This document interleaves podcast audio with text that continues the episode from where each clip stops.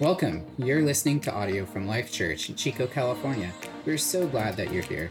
Life Church's mission is simply to connect people to Jesus. You can find out more about our mission and who we are on our website at lifechurchchico.org. All right, let's dive into this week's message. Good morning, second service. Awesome. Uh, we're doing better this morning than I kind of thought we might with spring break and losing an hour of sleep. And look at you, bright eyed and bushy tailed. Okay. Um, so, if you don't know me, my name is Lana Leahy. I'm an associate pastor here at Life Church with my husband Bob, who did announcements. And we have two little kids um, that are back in Life Kids right now. And uh, we also lead a young adults group on Tuesday nights at our house. Um, so that's a lot of fun. And then I um, usually during second service, I'm with our third through fifth graders. Um, we call those our tweens, and they're my favorite people. So um, nothing against you guys, but they're they're way more fun. Um, but I'm so happy to be here this morning. I just want to I want to pray real quick just for the message. Um, Father God, I just thank you for what you have to say to us this morning. Father, I pray that you would speak through me. Lord, that you would even speak through um, just the, the thoughts and the things that come to our minds and that you place on our hearts as, as we listen this morning, Jesus. I, um, I just want to give you all the glory, God. And, um, and so I just pray, Holy Spirit, that you would just fill this place, Father, that we would um, just be able to hear what you're saying, God, that you would tune our hearts and tune our minds to you. Amen. All right. Well, um, so, we've been in the middle of a series called Comfort and Contentment. Um, and so this is this is where we find ourselves this morning and i want to just kind of take a second to um, sort of tease out those two words because i think there's there are things that they're similar in a lot of ways but they're very different in some really important ways um, the way that i think about it is kind of similar to joy and happiness you know what I mean? Joy is this kind of deep, abiding, sort of like soul level thing, whereas happiness is, is kind of circumstantial. Um, and so when we talk about comfort, we're talking about all of the sort of materialistic, sort of um, just things that make our physical bodies and our and our minds sort of comfortable, especially in um, our current time in the era that we live in. Um, whereas contentment is something deeper. It's that soul level thing. It's the thing that keeps us going no matter what our circumstances are. We can find contentment in those things if we have some, some things in place. So that's what we're talking about. Um, you can find comfort in contentment, I think. Um, but if you're striving for a life of comfort, I think it's pretty rare to find contentment in that. Um, Sometimes it helps to look at it from a different angle. So, as I was kind of preparing this, I ran across the definition for discontent, and I thought it was so poignant. Um, it says, a lack of satisfaction with one's possessions, status, or situation, or a restless aspiration for improvement. A lack of satisfaction with one's possession, status, or situation, or a restless aspiration for improvement. I was like, that's the world that we live in, is it not? That's the situation we're in. Um, there's not a lot of contentment to be found in the world today. Um, I don't know if you guys, uh, you know, spend a lot of time in kindergarten reading material, but there's a book called I do. My kid's six, so um, he just turned six. There's a book called If You Give a Mouse a Cookie, and it's real cute because the boy gives the mouse a cookie and then he wants some milk and then he wants something to go with the milk and then he wants something to go with that. And that's just kind of this idea of when we're chasing after comfort, that's kind of what it looks like. We get the thing and then we want more things. Um, so let's see. Uh, the verse that we're kind of camping out on is Philippians 4:13, which is kind of unusual because it's it's a verse that we usually think about when we're up against like something that's hard or there's something that we really want and like you know we have to kind of work ourselves up to to do the thing. Um, it says, uh, "I can do all things through Him who gives me strength." And so sometimes you'll see that like athletes will have that you know written on their shoes or their helmet or whatever. Um, but the the interesting context of that verse is actually contentment. And so if we back up and look at verse 12, it says, um, This is Paul talking. So Paul's an apostle to the Gentiles. This is after Jesus has, um, has died and, and risen. And, um, and this, this early church is kind of um, taking off. And Paul is uh, has been sent to the Gentiles. And so he has this really big job of taking what used to just be for you know the Jewish people and and taking that to everybody else. Um, us included. I like to tell my tweens, I'm like, we're all sitting here right now because the Apostle Paul did his job. um, did his assignment. So he says, I know what it is to be in need, and I know what it is to have plenty. I have learned the secret of being content in any and every situation, whether well fed or hungry, whether living in plenty or in want. I can do all things through him who gives me strength. Paul's saying, I can endure anything because I see the bigger picture. I know that whatever I'm going through, it's for, it's for something bigger. Um, and we have to remember that God's kingdom is upside down. His kingdom doesn't make a lot of sense. It's very opposite of what our Western world um, would say to us. We can't measure how well we're doing in God's kingdom by how good we feel and how, how comfortable we are. Whereas in life, if we talk about, you know, how, success, how successful a person is, it's usually we're measuring that by, you know, how are they doing? What do they have? How do they feel? Right? It's not that way in God's kingdom. Um, I think two really great examples of this are Paul and Jesus, obviously. So Paul, you know, um, had a deep contentment in his life, but if you look at it, he wasn't super comfortable. He didn't have a lot of things. Um, and the same with Jesus. But they were confident in who God is and who they were in Him. And so they were confident with who God created them to be and the plans that He had for their lives. You see that? Um, you could say that they were secure in their identity. And that's kind of what I want to talk about today is, is being content with who we are. Because I think that, you know, there's a contentment that has to do with our stuff, but it really kind of comes back to who we are. Um, like we want those things because it says something about us.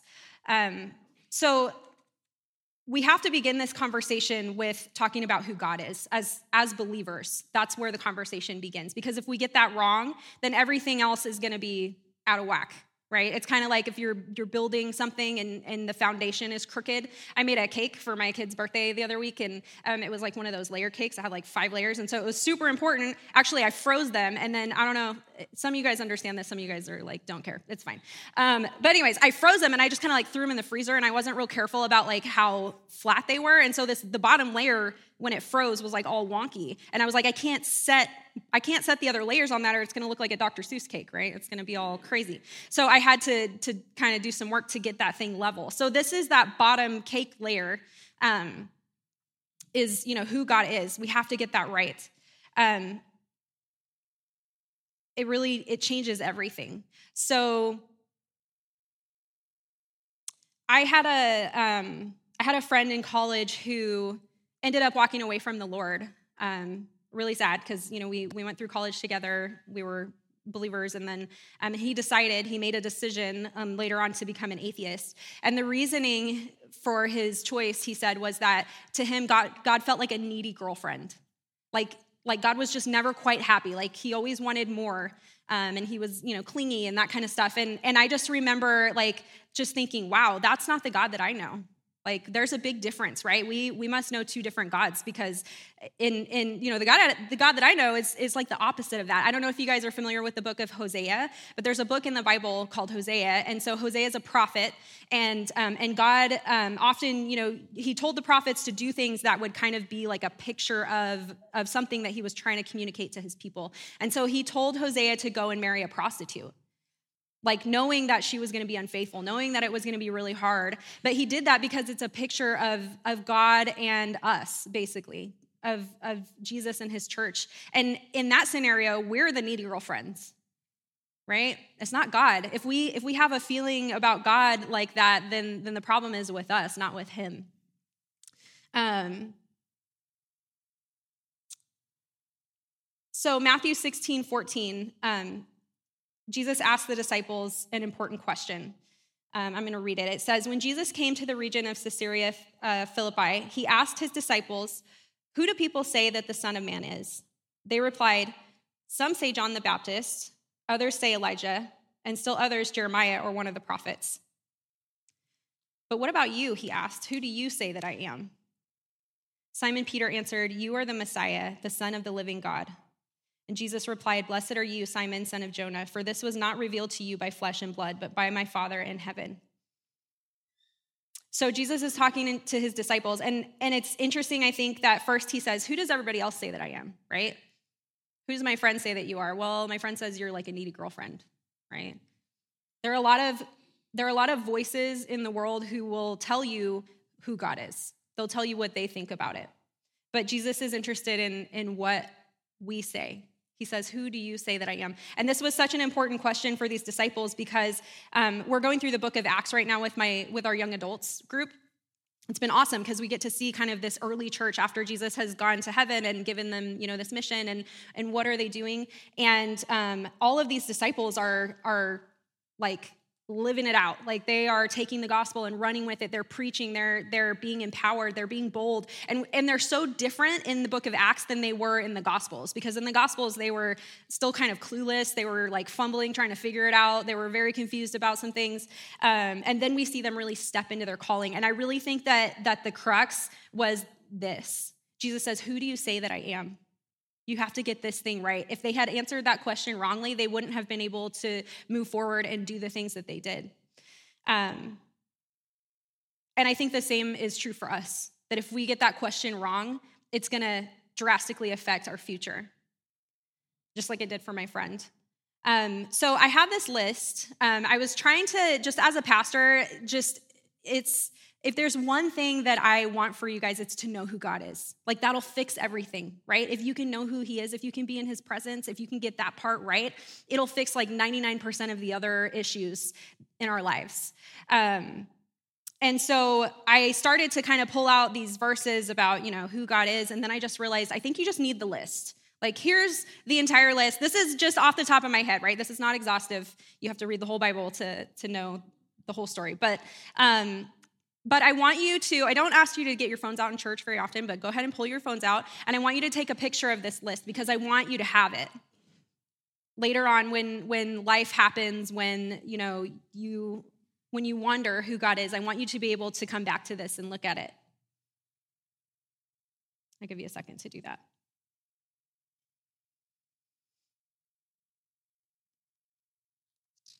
A few weeks ago, I spoke about repentance. And so we were talking about how repentance is really just agreeing with God, right? And I think another part of repentance is, is maybe recognizing when we've misjudged God or when we've had a wrong idea of who He is and what He wants for us. Um, and we spoke about how, you know, repentance isn't something that we should like fear or dread or just have like negative feelings about that it's actually a really wonderful thing that because jesus died we get to do that. We get to recognize that that our view of who god is is wrong and then we get to fix that. Um, it's like a chiropractic adjustment. I don't know about you guys but i really look forward to going to the chiropractor sometimes like and just you know getting it back in order. Um, god knows that we're we're prone to see him the wrong way. Like it's gonna happen. Even if you know i've been a believer for now too many years to do math. I don't even remember, since I was like 16. Um, and I've had, I constantly have to come back and, and hold my idea of who God is up to this list and remember where I might be getting it wrong in some places. So, repentance, there's no shame in that. It's a wonderful thing. Um, it's kind of like getting glasses, you know, being able to see clearly. And God is so happy when we finally pick up the glasses and put them on. Um, so, take time to repent. Um, so once we have a proper understanding of who God is, then we're able to see ourselves clearly, right? If we if we're not looking at him right, we're not going to see ourselves right. Jesus asked the disciples, "Who do you say that I am?" And I think that we need to ask Jesus the same question. Jesus said, "Who do you say that I am?" I think we need to look at Jesus and say, "Who do you say that I am?" So here's another list of some universal truths about who, who we are in Christ. Um, this list is important because it's the truth about who we are despite our actions, our abilities, our experiences, and our thoughts. No matter who you are as a believer, this is who you are in Jesus. As Christians, we live in the realm of already but not yet. It's kind of a weird place to be. Like, this is who we are, even though maybe we're not walking these things out yet. But this is a promise to us that as we take steps in that direction, that um, just like the song that we sang this morning, um, I can't even remember what it was talking about. I'm going to see a victory, right? So as we take steps in this direction, we're we're promised victory. We know how the story ends, right? We know that these things belong to us in Christ, and that as we gain ground and as we take a hold of those things, that they're already ours. Um, so this this is the context of I can do all things, right? Paul's saying, I can do all things because I know who I am. I know who I am in Jesus. Um, this stands in, in contrast to this idea of self love, which is like a, a, pretty pervasive thing in our culture nowadays. Um, there's a lot of self love. And I understand why this is a thing because some of us really struggle to see ourselves as deserving of love. And so then we love other people to our detriment, which creates this vicious cycle, right? And we, we have this feeling that we always need, you know, that there's a lack of self love, that we need to accept ourselves and love ourselves. Um, but uh, Pastor Rob at our Bob and I, when we were um, at the church in Yuba City, he used to say, "Your heart, love is your heart focused on someone else's highest good." That's the definition of love. Your heart focused on another's highest good. So, as a Christian, then self love would be your heart focused on your highest good, which is all that God has for you, right? So, in that in that way, um, self love might actually look a lot more like self discipline or kind of like parenting yourself. But again, this is, you know, we have to see God rightly as a loving parent, right? We might have had a model of a parent that that skewed our idea of who God might be as a parent to us. Um, but you know, the way that I love my toddler does not always feel loving to her. Like all the time. we disagree quite a lot about what is the loving thing for mom to be doing right now. And sometimes it's like that with God as well. So um, the Bible says, though, that we love because he first loved us. So we can't take love out of the context of God. That was his idea. He's literally love. We don't even have that thing except for him. Um, I don't know if there's any other Relient K fans um, in the room today, but I was listening uh, this week, and one of their songs ends with this line that I thought was um, pretty apt. It says, I don't want to be perceived the way I am, I just want to be perceived the way I am. That's so true, right? Like, we just want people to see the good stuff. I don't want to be perceived the way I am, I just want to be perceived the way I am. That's social media in a nutshell. Um, and the other day I was praying, and God showed me a picture of myself looking in a mirror. And I realize that I spend a lot of time kind of looking at myself and trying to figure out what other people see and whether or not I like that image. And I think we all do that, right? I won't out you, but I think I'm not the only one. But this only leads to, to like this false confidence or despair. Like it never quite leads us to a, to a place of contentment. Um, but in that picture, I saw God standing behind the mirror and just, he was just waiting. He was just waiting for me to lift my eyes and look at him and say, Who do you say that I am? Instead of trying to figure it out myself and trying to create myself. Um, he has something to say to you about who you are. We have a lot of ideas about who we are, both good and bad, and what we should be that don't come from him.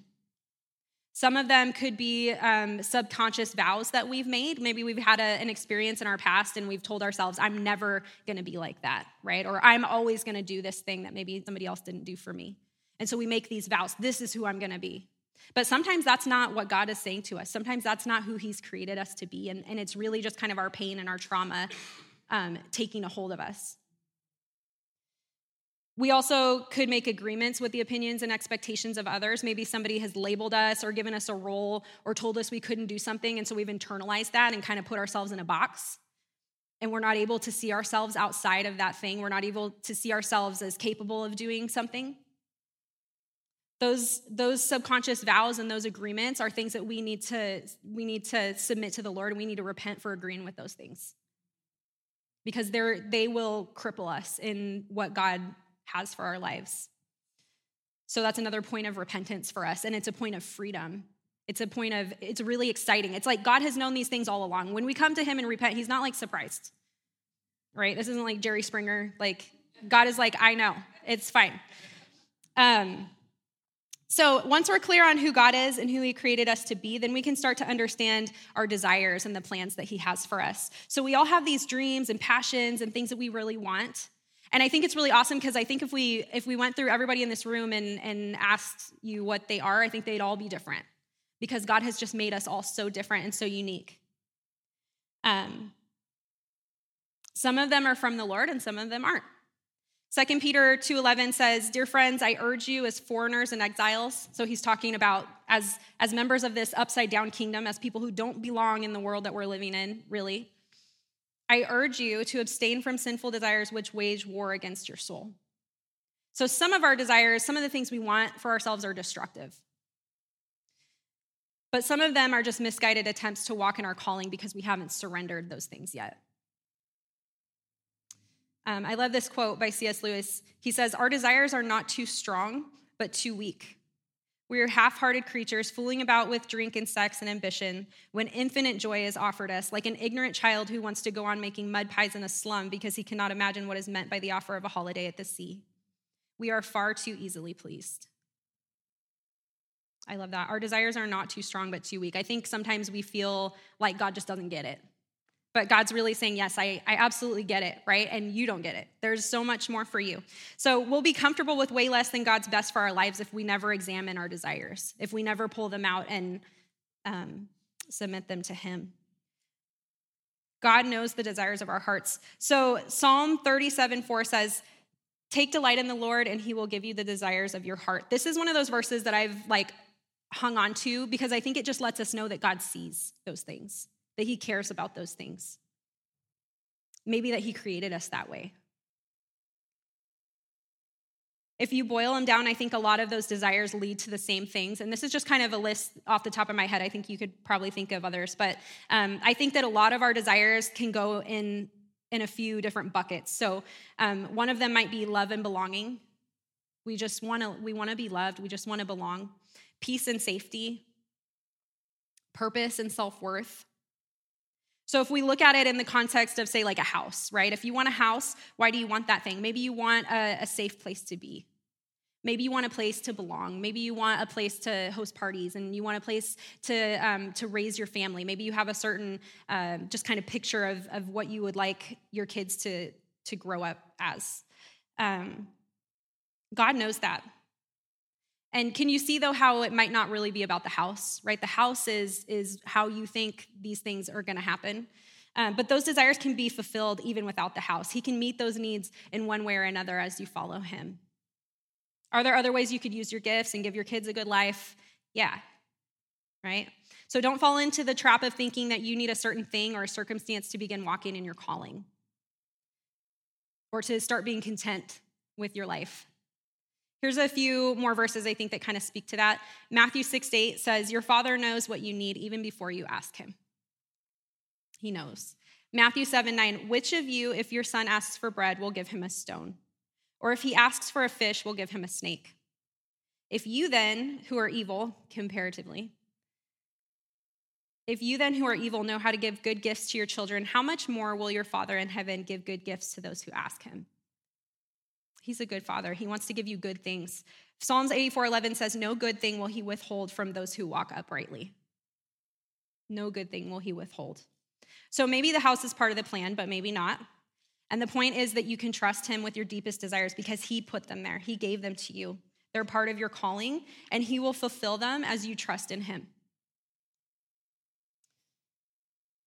Um, so in my generation, I can't really speak for anybody else, but my generation growing up, I heard a lot that I could do anything, I could be anything, right? My life was like a blank slate. And so I think that a lot of people in my generation grew up with this um, fear of missing out. Sometimes we call it FOMO.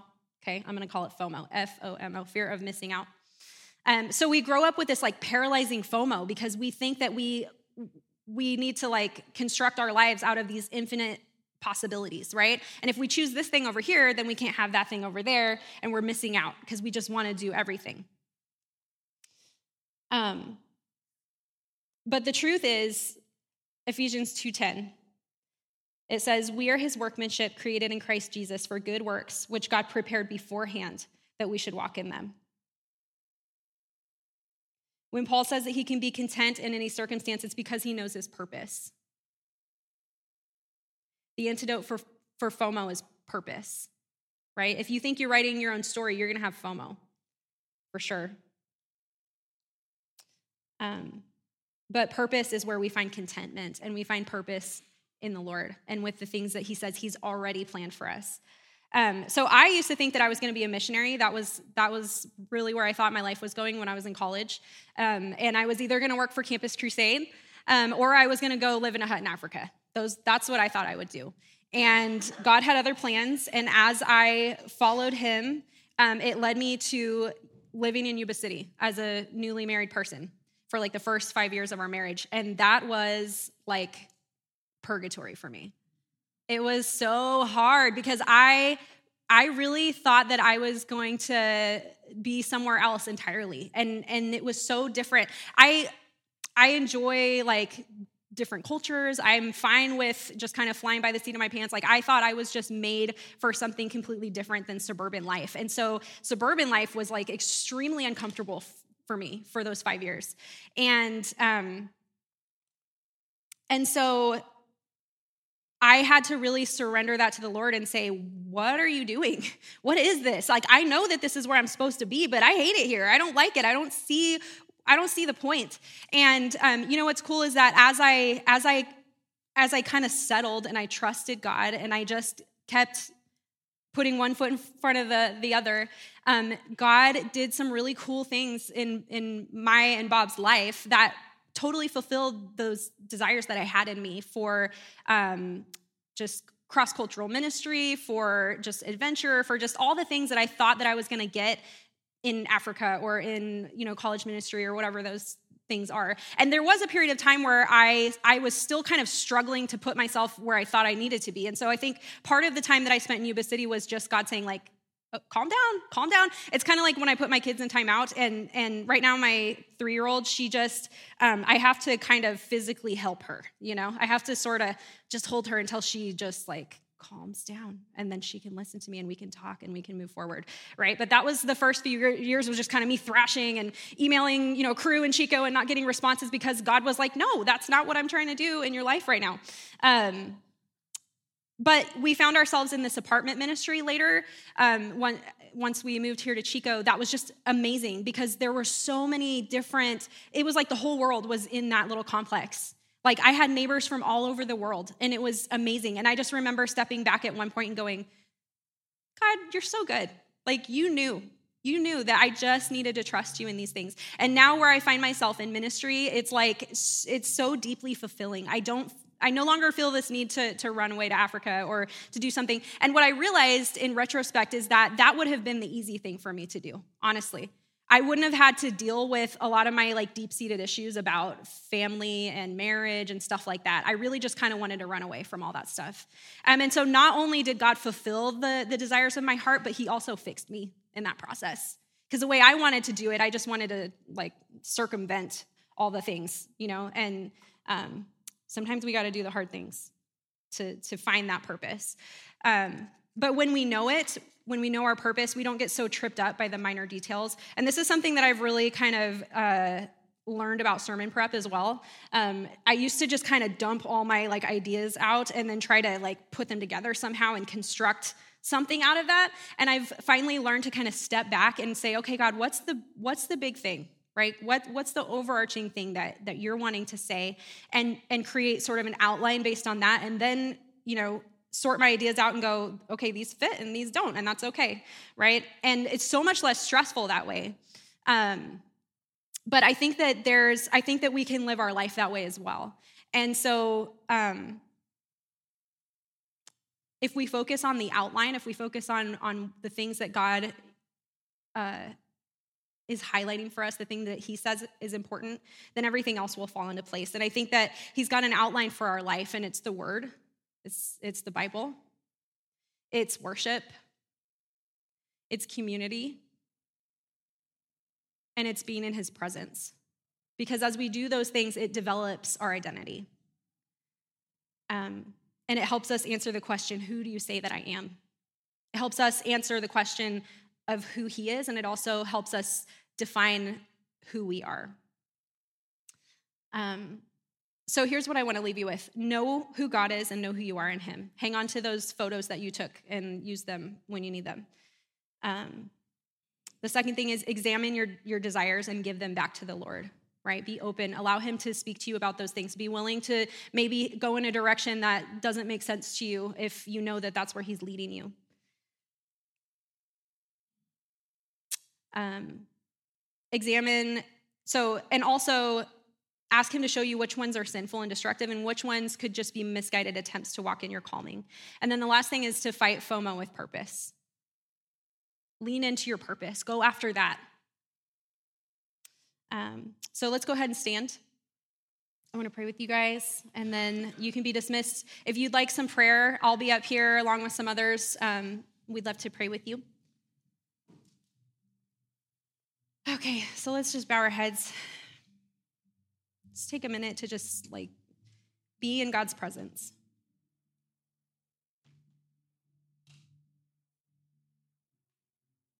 Just take a minute to realize that He created you. He created you. Just the way that you are with your desires, with your struggles, with all those things. And that He, the Bible says, He already knows your purpose. He has prepared good works that you, that you might walk in them. Jesus, we just thank you, Father, for being our creator, for loving us more than we can possibly comprehend. God, I just pray for um, just the things that keep us from knowing who you are and who we are in you. God, would you point those things out to us this morning? The, the places of pain, the places of um, self protection, the ways that, that we might be avoiding um, all of the good things we have for you because we have a misunderstanding of who you are.